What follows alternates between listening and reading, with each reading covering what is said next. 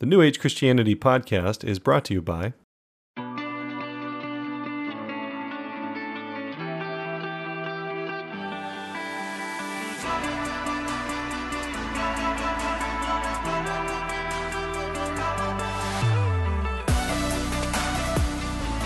Hello, New Age Christian family. This is Austin Fletcher, and you are listening to the New Age Christian Podcast. This is episode number 22, and today I want to talk to you about a roadmap to heaven. So, I don't know if you have ever considered that maybe God has a plan, and maybe humanity is actually on a road to somewhere. Something that I saw in Scripture, I was shown in Scripture by a mentor of mine, Tony Tadella, a few years ago, was a process that Jesus lays out in his conversation with Nicodemus in John chapter 3. We're all familiar with John 3:16, but in my opinion, the most important verses in that chapter are right at the beginning, where Jesus says, "You must be born again to see the kingdom of God. You must be born of water and of spirit to enter the kingdom of God." So, for my part, I would rather enter the kingdom than just look at it from afar. And today, I'm going to do my best to show you just how to do that.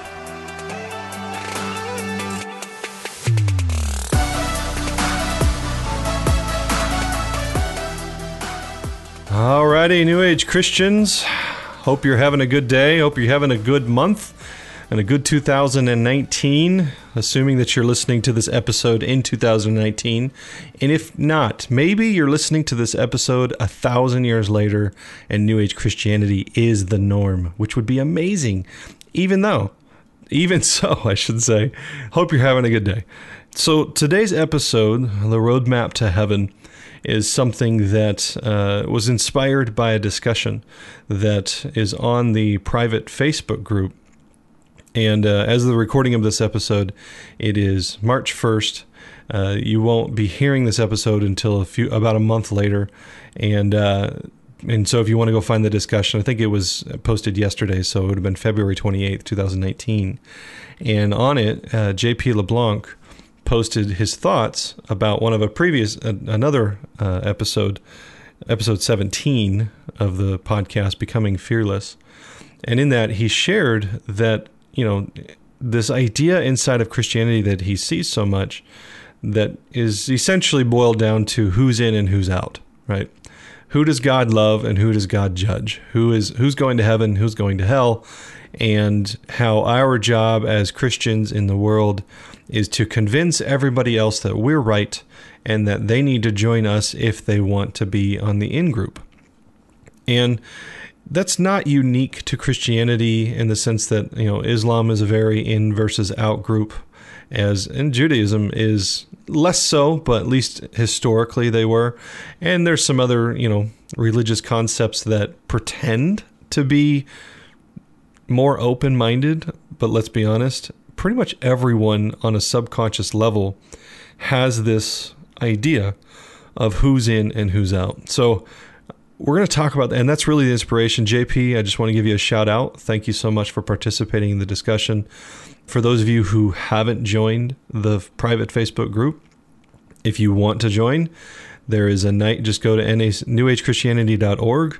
On the front page, there's a nice big blue banner about halfway down that says Facebook private group. You know, request invite here. Put your name in and your Facebook email, and uh, you will get an invite. It's a private group simply for the sake that we don't want to just open ourselves up to the whole world and have a bunch of mean spirited people come in because you know in spiritual and religious discussion that can happen. But at the same time, it's not about having groupthink and you don't have to come in and agree with everyone. We just request that you be respectful and honoring. And if you prove yourself to be a jerk over and over again, you will be kicked out of the group. Not because we disagree with you, but because you're not being kind. But anyway, so if you want to join the private group, just go request access. I do need your Facebook email so that I can find you on Facebook. So if you don't, you know, if you just give me some random email, you're not going to get an invite. You need to be invited via your Facebook account email. So thank you, JP, for participating in the discussion, and you've inspired an entire podcast episode. So back to the subject when humanity assumes this idea or this stance of who's in and who's out.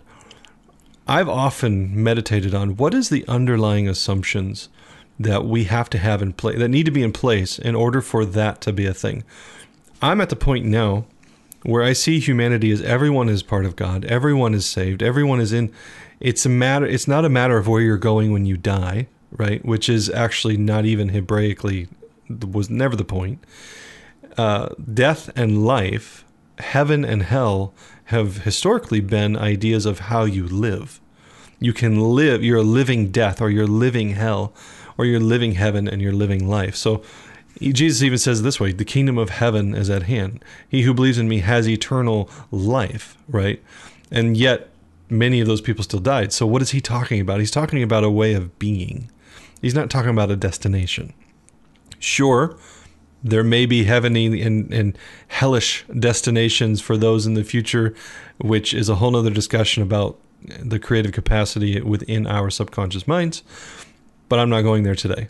I'm talking about the assumptions of who's in and who's out require you to have a few different uh, conceptions of how God even works. Uh, the ones I don't hold anymore, but I, it, it kind of reminds me when I hear people try to, say, you know, well, you must go out and get people saved. And their idea is save them from hell when they die and get them into heaven when they die. Whereas I would say salvation has nothing to do with your destination or your identity in the sense of whether or not God loves you or is going to judge you. It has everything to do with your experience of being. As Jesus says, I came that you might have life and have it abundantly. He didn't say, I came that you might be right. Right? So, some of the basic assumptions, I kind of wrote them down. They kind of lead one to another. And it's this endless circle of the knowledge of good and evil. So it, you know, it starts with the basic assumption that God is unsatisfied with humanity. Right? If you unpack it, like most people think, they look around and they go, "Okay, I feel like God is good and loving and life-giving and creative because well, everything exists and it's either science and everything's an accident or it's God and by the nature of life and just kind of the subconscious energy of birth and love and color and sun and light, like we kind of know that God must be kind of good. And it's a subconscious discussion that often becomes a conscious discussion and gets way more philosophical. But on a subconscious level, we kind of have this knowing that things are supposed to be good and that things are supposed to be good because the creator of it all is supposed to be good. But things are bad because we've screwed it up. And therefore, this good God is unsatisfied or angry with or reluctantly has to kill us all because something's wrong with humanity. So God is unsatisfied with humanity.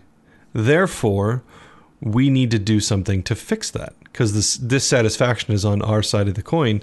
Because if we were living right and if we were doing what He wanted, then He would be happy with us. He's not happy with us.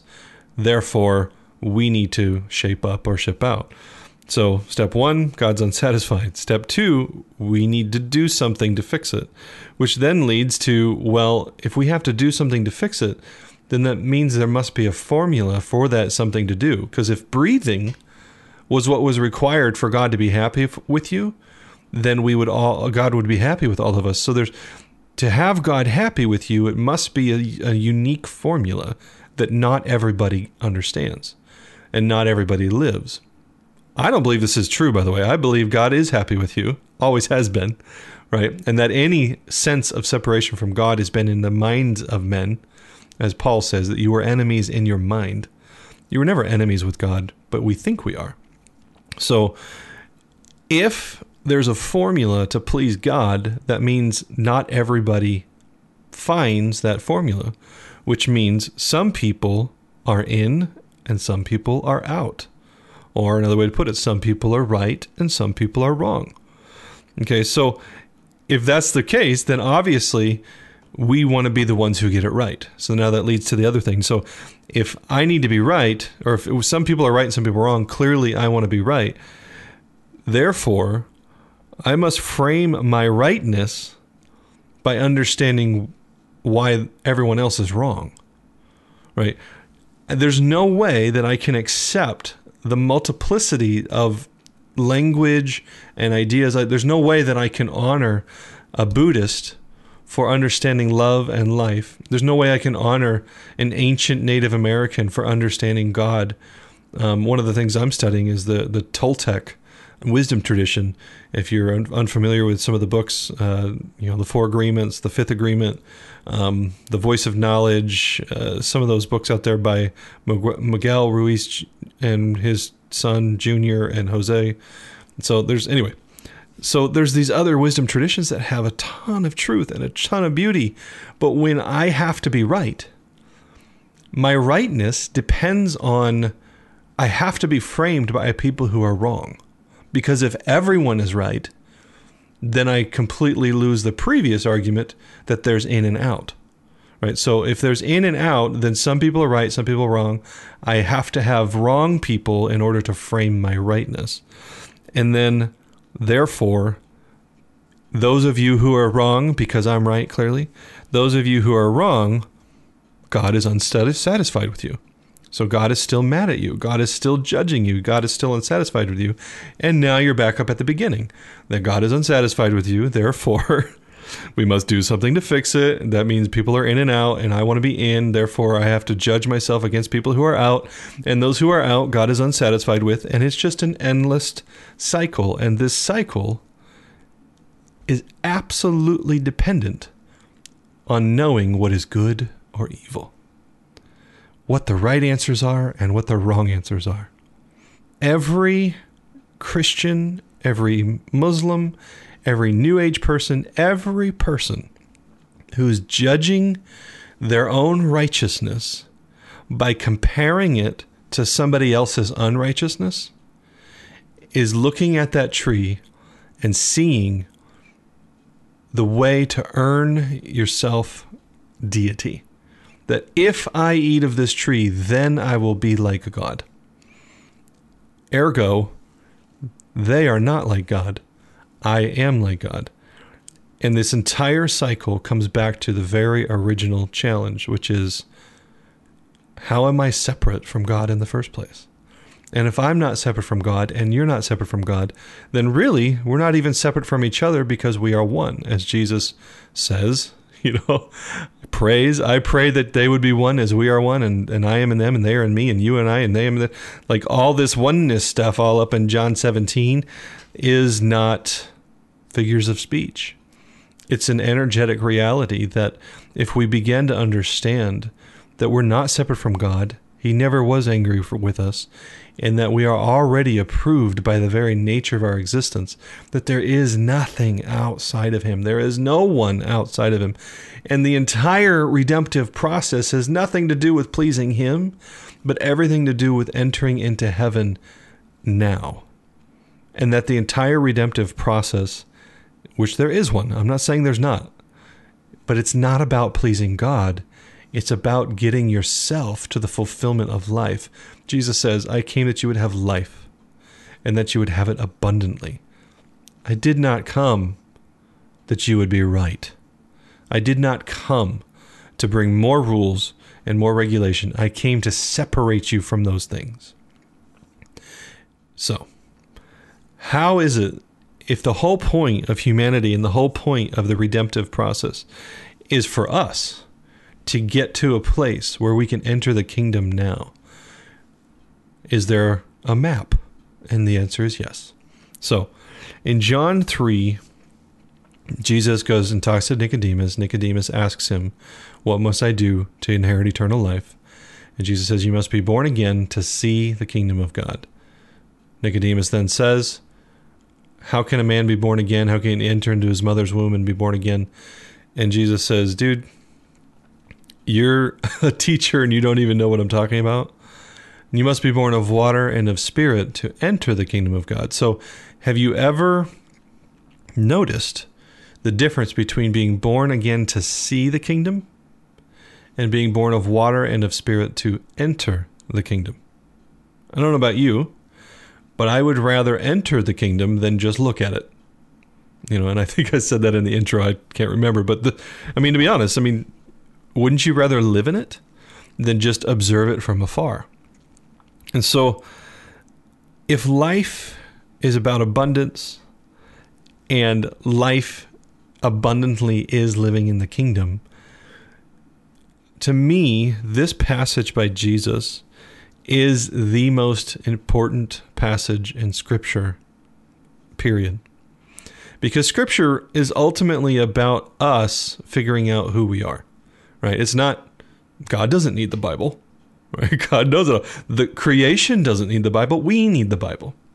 So if the Bible's primary point is to help us figure out who we are, then for me, honestly, and I've studied the, the crap out of the Bible, for me, the most important verse of the Bible, the most important passage is this, where Jesus says, You must be born again to see the kingdom, and you must be born of water and of spirit to enter the kingdom.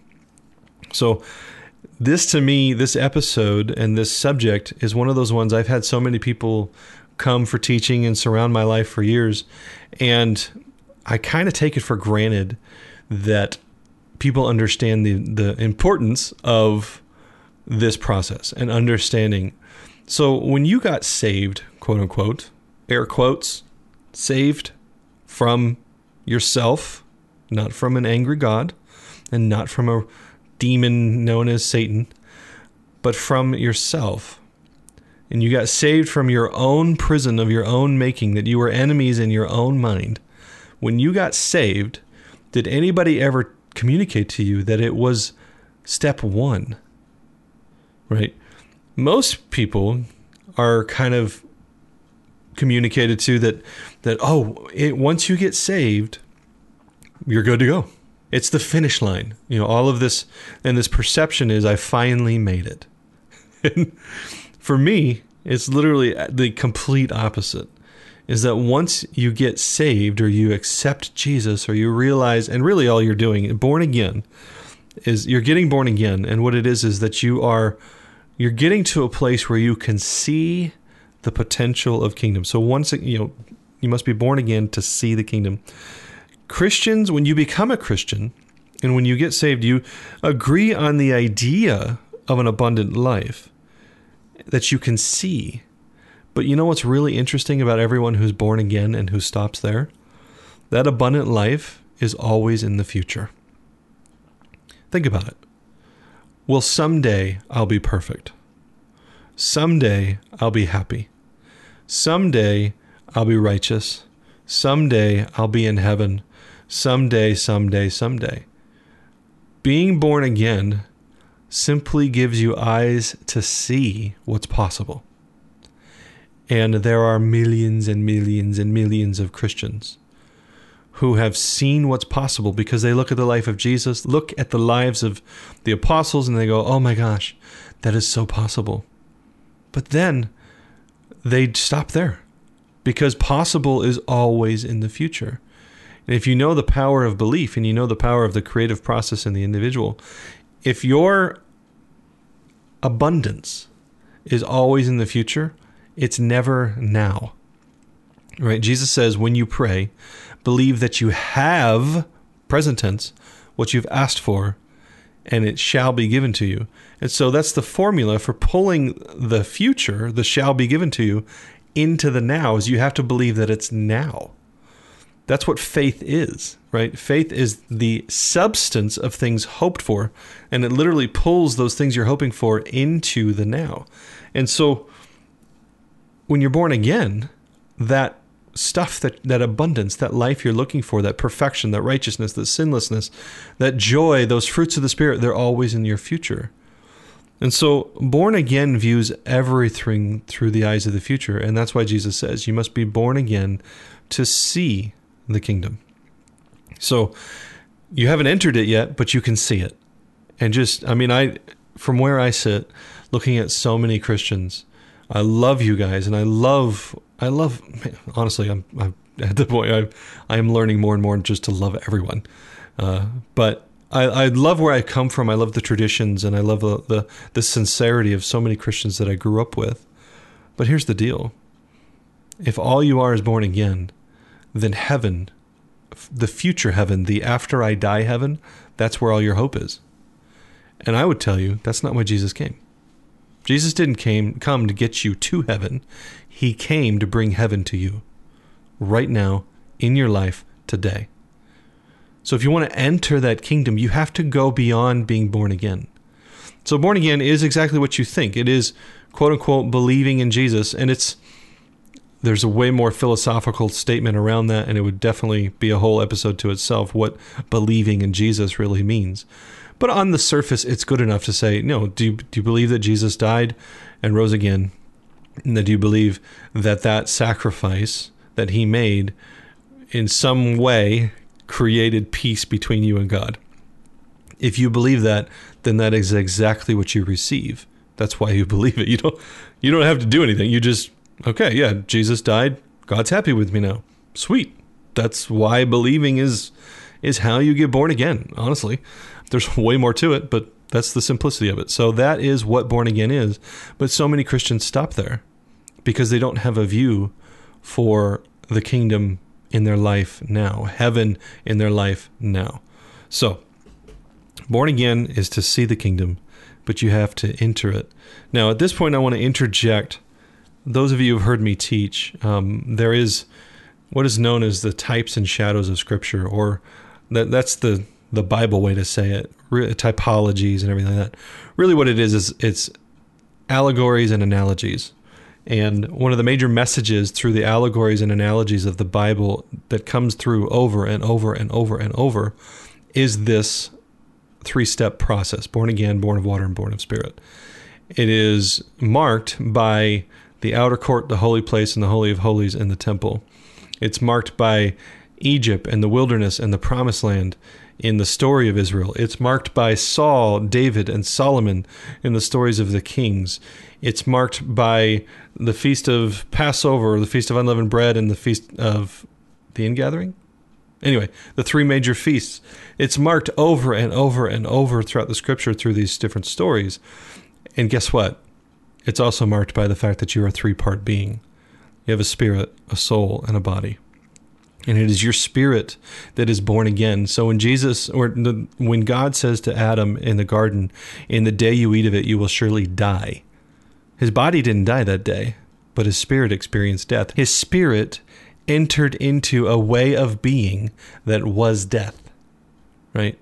So get out of your mind, if you can, the idea that death is a moment, and replace it with the way the reality that death is a way of living your cousin who's a drug addict and, and, and is miserable and hates life, he's living death. Not he is living death, but his life is a life of death, right? Yourself, when you enter into these seasons where you know depression and difficulty and sorrow, you are that is living in inversion, and living in inversion is simply death. So, in the day you eat of it, you will surely die. That day, Adam's spirit went in inversion. His body lived for another almost thousand years. So that is why your spirit is born again, right? Jesus became a life giving spirit. Okay. So that is born again, and it is personified for your spirit and in the different typologies. For those of you who want typology teaching, I don't know by the time you hear this episode, it may already be going, but we're going to be doing a Typology 101 class. And then after that, it'll be 201, 301, 401. I think there's going to be five classes total to get into the depths of the typology of Scripture and the messages they carry. Uh, if you don't sign up for the live class, it's okay. The classes will be recorded and then you can purchase them on the website and take them virtually. But uh, typologies is a massive thing inside of Scripture, and this is a, a, one of the major overviews of the point of typologies. You know, not everybody wants the the Bibleese, but a lot of people want to know the point of it, and the point is living heaven in your life now, having life abundantly. I mean, that's a that is the point of all of this. So, born again is step one. Most people stop there, and therefore their future is always where they find heaven, and they never find it now. So then Jesus says, You must be born of water and of spirit to enter the kingdom of God. So these next two steps, I'm going to break them apart, but understand that they actually kind of serve as one. So let me explain that a bit using a typology of the temple. if you understand that the outer court was separate from the the holy place and the holy of holies, they were inside the main building. And then there was a wall between those two, but the outer court was essentially the, a courtyard, and then the building itself was only two rooms. It was the holy place and the holy of holies, and they were two different rooms, but they were one building.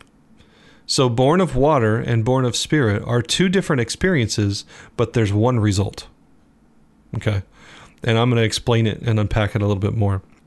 So, born of water, yes, it is, and you'll find it if you Google it or if you look it up in any commentary.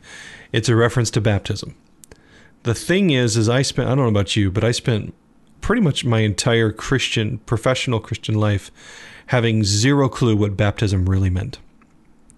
Now, in my personal story, I hit a season where I was led by the Spirit to fast for 10 days.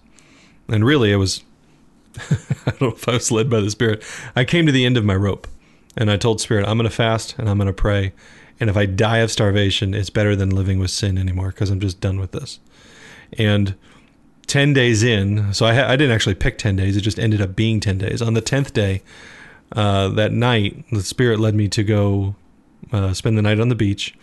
And I woke up the next morning, and I don't know what Spirit did at the time. I know now.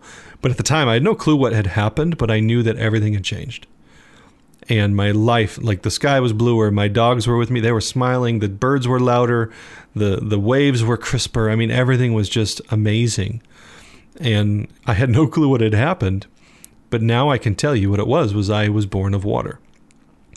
Baptism is the symbol, but for most of my life I was just told, well, baptism is it tells other people you're a Christian. Really? Serious? Like Yeah, it can do that, but last time I checked, everyone who watched me get baptized was a Christian themselves, and I don't think the rest of the world really gives a crap. I'm just gonna say, like, it should be my love. Jesus says they will know you by your love, right? He doesn't say they will know you by how, like, whether or not you got immersed in a in a pool.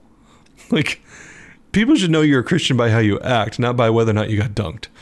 That's a soapbox. I think you probably get it. So, but that's what I was told. Like, well, you get baptized so that you know everyone else will know. Wow, I'm just gonna leave that right there.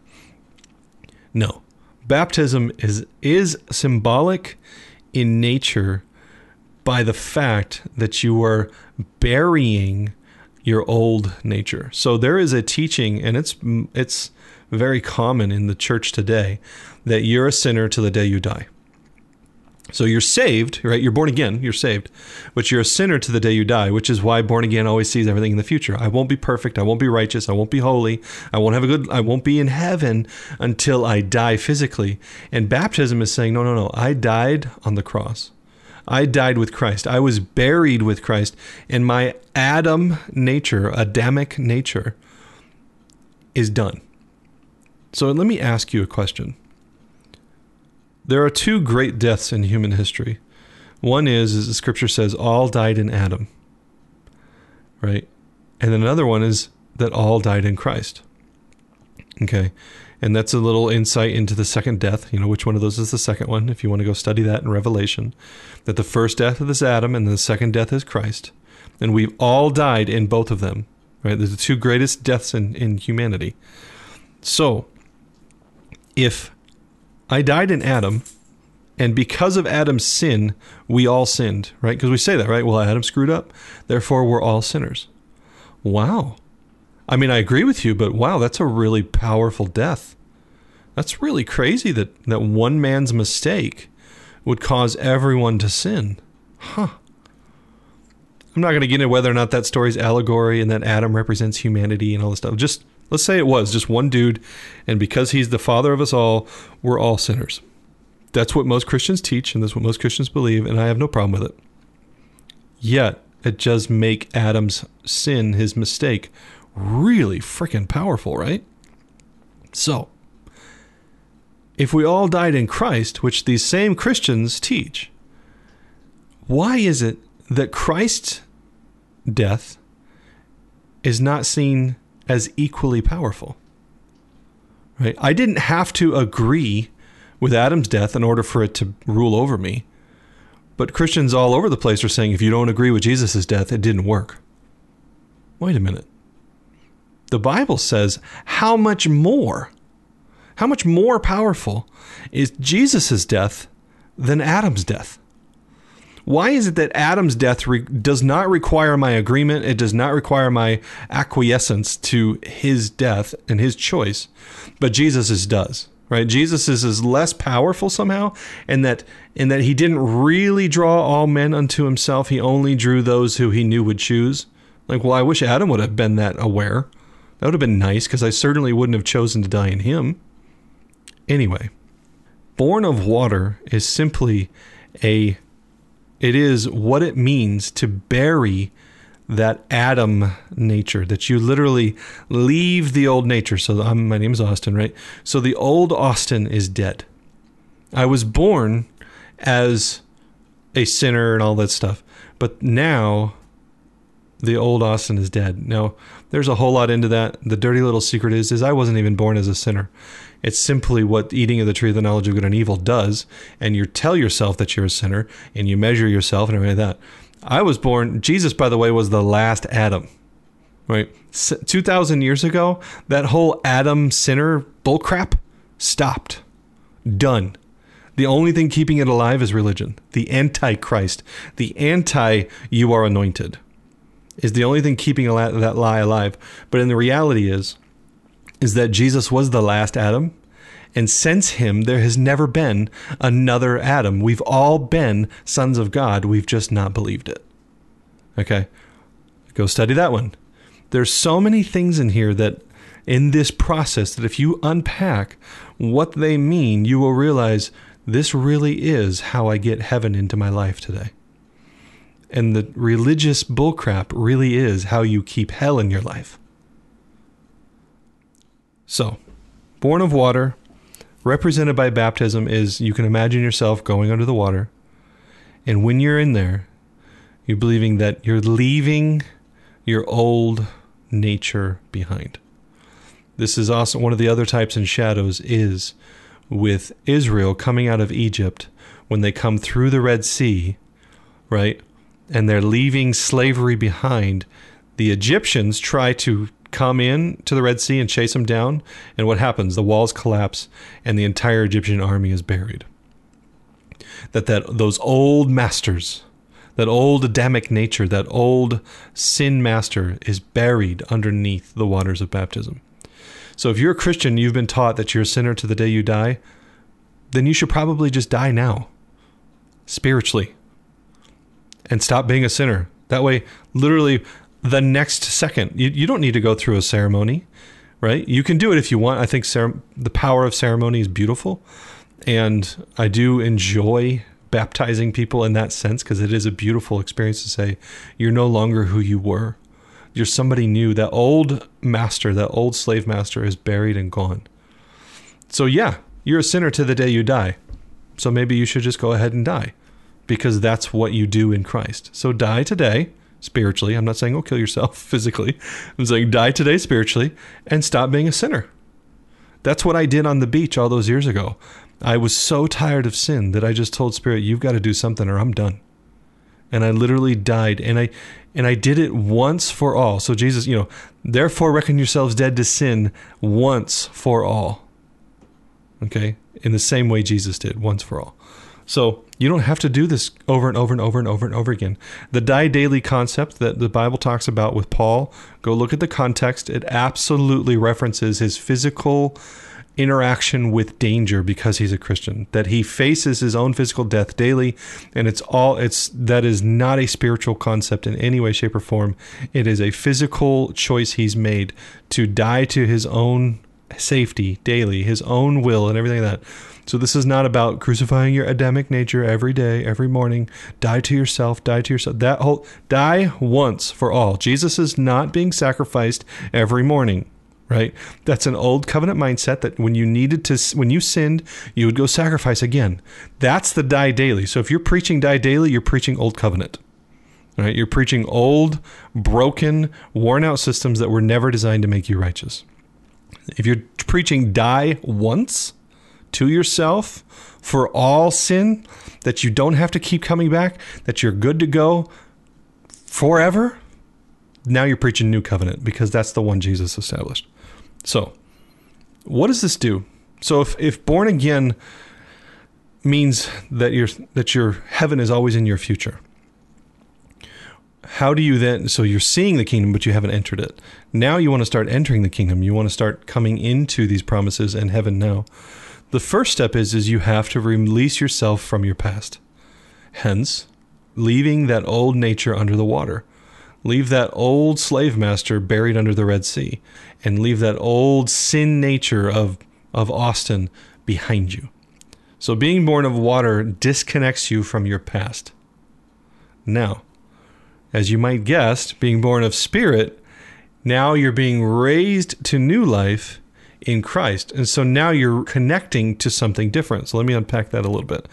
So in Romans 8:14 it says those who are led by the spirit of God, these are the sons of God.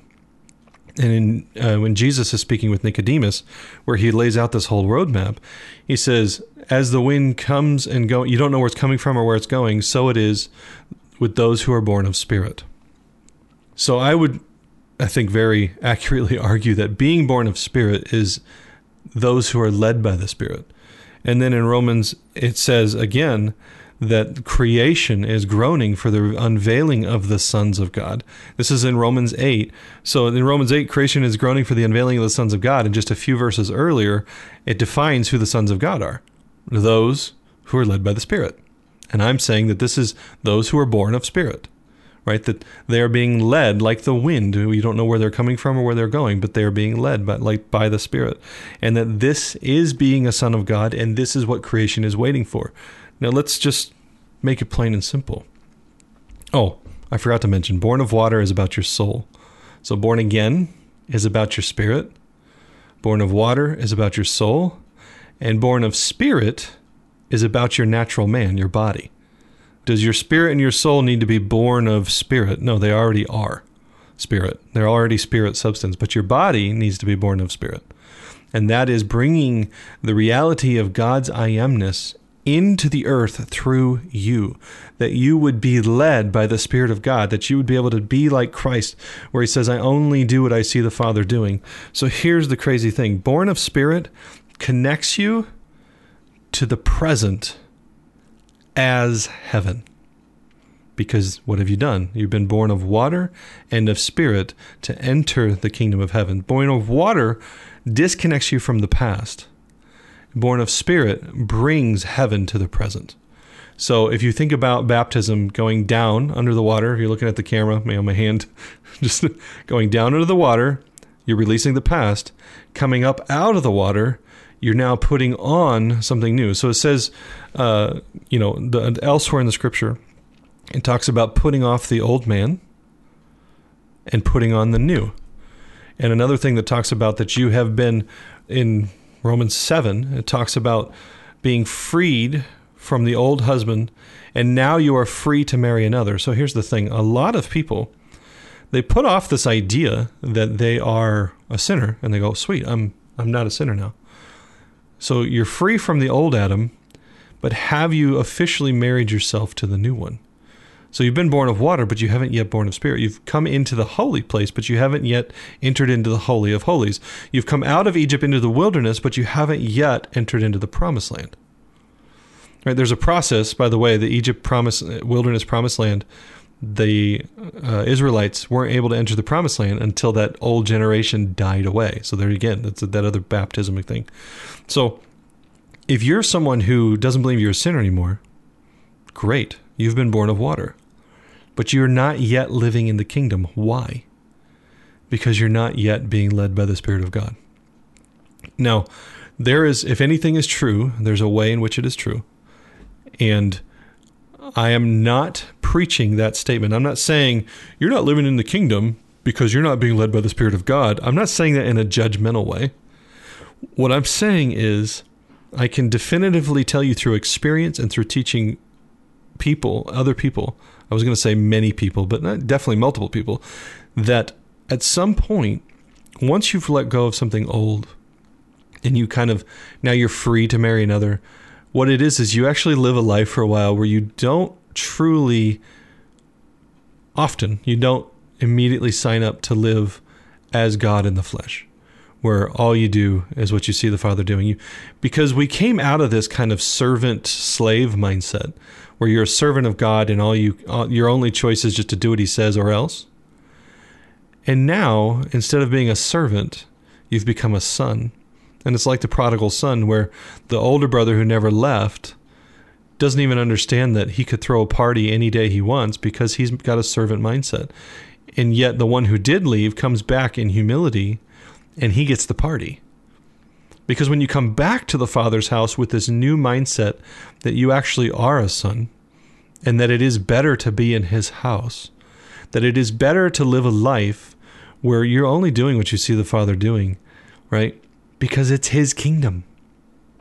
You can go build your own kingdom right? And if I could rephrase Jesus, you must be born again to see what's possible. You must be born of water to rid yourself of the old ways. And you must be born of spirit to enter into a new way of living. Well, a lot of people enter into that new way of living as I am my own king, I am my own ruler, and I'm going to create the life I want. It's definitely better than stopping before but you're not yet living in the kingdom of heaven. Because heaven is oneness with God and with everyone else. And if you want to experience life in a way that is beyond your own pleasure and beyond your own freedom, and you want to participate in a story that's much bigger than you, then signing up, enlisting, giving your life over to the Spirit of God, and being born of Spirit, now creation is waiting for you waiting for those of us who would live like Jesus and would take our identity, take our courage, take our strength, take our I amness, and say, Father, what do you need from me? I am an unfettered, unbiased, completely fearless vessel through whom you can do whatever you need to do. You need me to die on a cross? I'll die on a cross. You need me to sacrifice my son? I'll sacrifice my son. You need me to be a slave for 14 years in Egypt before I can save the whole world? I'll do it. Right? There's a way of living that even in the midst of the crap, because you're in the kingdom of heaven, even the crap has joy. It was for the joy set before him that he endured the cross. You think if he was living Jesus' kingdom, like and it was only his world, you think he would have ever gone to the cross? Of course not. Because creation isn't waiting for the unveiling of gods, right? Creation is waiting for the unveiling of the sons of God, family members, people who will sign up for something larger than themselves. And that, I'm telling you, is the ultimate of living in the kingdom. Now, there is so much nuance to this journey. There are so many pitfalls, struggles, challenges in this journey that there is there's no way I could ever do enough podcasts or write enough books to articulate everything that you might need to know. Right? Spirit is the ultimate teacher. And I am happy, uh, you know, people like myself having mentors, having those who you perceive as being ahead of you in this process, is having more freedom or having more joy than you. Find them and figure out what they do and realize that being born again is is literally only the beginning. Removing yourself from the old way of thinking is is you're halfway there, and finding a new way of thinking and stepping into it. Now that is absolutely living the kingdom of heaven now. For me, this process began back in 2007. It was just before my birthday in 2007 was when I spent the night on the beach that night. It's now 2019. So I'm 12 years in and I'm just now having the clarity on a much higher level and a much on a much deeper level. Higher and deeper, those are kind of ox- well, yeah, I think you get what I mean. the clarity on what born of spirit is and to live in the kingdom is very fresh for me, and I know I have a couple more years of figuring it out. Now I have a belief, and I've I've I've kept this belief on purpose because I I find it valuable that I learn things the hard way so that I can teach others thoroughly. And uh, I am changing that belief. I need to change the statement. I learn things the thorough way so that I can teach others. And so I'm not saying that it's going to take you 15 years. You know, it's taken me 12 this point, and I feel like there's a couple more years before I really understand it. I'm not saying it's going to take you 12 to 15 years to figure this out. You can do this in a matter of weeks, especially if you have a teacher. But the reality is, seeing what's possible, removing yourself from what was, and stepping into that possibility now, that whole process, born again, born of water, and born of spirit, is known as being born of God. So in John, the Gospel of John, in chapter 1, he says that he has, has given the right for us to be born of God, right? So I never I asked for years, you know, what that was, and it never never clicked to me until a few years ago that you know you get born again, born of water, born of spirit, and born of God. And I didn't real I never asked like born again of what, and that's what it is. It's born again of God. So, this entire process, these this three-step process is personified as a whole of what it means to be born of God. And this imagery is seen in the temple where that temple building, those those three outer court, holy place, and holy of holies, is only worth anything if the ark is present, right? So if that incorruptible seed of Jesus, uh, incorruptible seed of logic and righteousness is not present in who you are, then you haven't even begun the process. But the moment you begin the process is the moment you're given that righteousness. So the moment that the Ark of the Covenant finds its way into the temple, which is your body, the moment that the idea and the heart and the belief in Christ and, and the logic of this whole thing, Christ is the Logos, the belief in, in that the moment that enters into your heart is the moment that you have begun this process. And when you're done with the process, you now are in that fourth step, which is really just a personification of the first step, right? You're now just realized what has happened. And so, born of God is that final piece that you're born again of God, right? So, you're born again born of water, born of spirit. And in that, when you're finished, you realize that you have become God. You have become God in the flesh. This entire thing is about bringing heaven to earth. And if you want to live heaven, then you have to, you quote unquote, have to connect yourself to heaven. Right? Most of us, we, many Christians have have tried to disconnect ourselves from the world, but we really haven't until we're born of water. Okay, now we're born of water. Now we disconnect ourselves from the world. Yay! You're not part of the world, but what are you part of? A lot of us are just kind of a lot of us in this group I know are are kind of in that like, well, I'm not part of this, but what am I? We started building our own kingdom because we know instinctively that we're supposed to be happy and fulfilled and everything. And that's great. You can stay there as long as you want. But just know that that is the prodigal son who left the father's house, took your inheritance. You took it with you and you're and you're spending it and you're having a great time. But at some point you'll realize there is a higher way to live, and that is bringing the agenda of heaven into your life today. And that is that final born of spirit, that your physical presence and your physical experience of life would bring heaven to earth through you, and that in that you become God in the flesh. Like Jesus was fully God and fully man, you become fully God and fully man.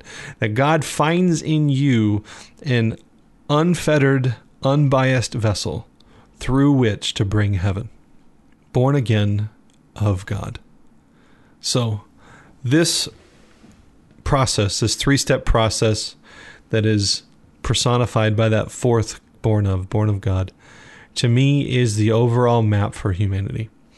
That even on a broad scale, all of humanity is going through this process through the old covenant was the born again process of humanity. Jesus started the born of water process but he even says there's a greater work that must be done. And this age we're coming into, this new age of Christianity, is what I believe it means for humanity to step into born of spirit. That we are understanding that we are God in the flesh, and that as God in the flesh, our role, our privilege is to bring heaven to earth, and that the kingdom of heaven would be at hand. It starts with the individual, and in the beginning of this age, we have 2,000 years before all of humanity is doing this. But I want to be one of the first fruits of this age. I want to be one of the first who brings heaven to earth in my life. And in order to do that, I must be, as the scriptures say, those who are led by the Spirit of God. These are the sons of God. So let me encourage you. Number one thing you can do is learn the voice of the Spirit. Now, I did an episode a few weeks ago. By the time you listen to this one, it may be a couple months ago, about the Holy Spirit 101. Right? Go listen to that episode. Listen to it again and again. If you have questions, bring them to the Facebook group like JP did with this with this thing. I would love for this podcast to regularly interact with this community in ways that are relevant to you guys based on the things that are going on in our discussions on the Facebook group. There is on the front page of the website too a little banner that talks about uh, Ask NAC. So if you have a question, you know there are oh my gosh, there are thousands of subjects that we could cover on this podcast or in blogs or in classes or in retreats. And there will be. Over time we will this will become a complete thought form that my hope is that online and digitally that people can find pretty much you know what is the new age christian take on just about any subject from politics to to vaccines to to spiritual anything. But i want to start with subjects that are relevant to you so using the group using the ask nac uh, form on the website those are the two uh, ways in which I'm planning at this point to interact with you guys as a community.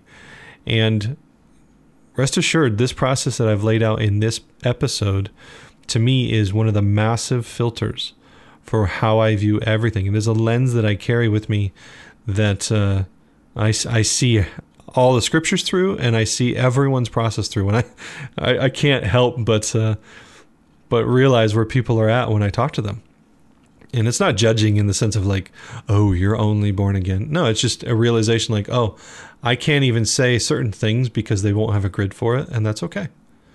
Right? That is totally okay. Jesus did not argue with anybody. Right he simply stated what it was what was reality and he let them draw their own conclusions i'm not on this world to argue with anybody um, i'm kind of done playing that game i don't have to be right i have found out so many times how wrong i was and I will continue to find out how wrong I am, I am sure. So until that changes, I'm not really in the mood to argue. And, and I'd venture to say that will never change. And even if it did, and if I got all the right answers, then I'm still not going to argue because that's the wrong answer. So I hope you guys enjoyed this episode. If you would, uh, you know, share it with your friends and uh, jump on those groups and, and re- reply and begin discussions.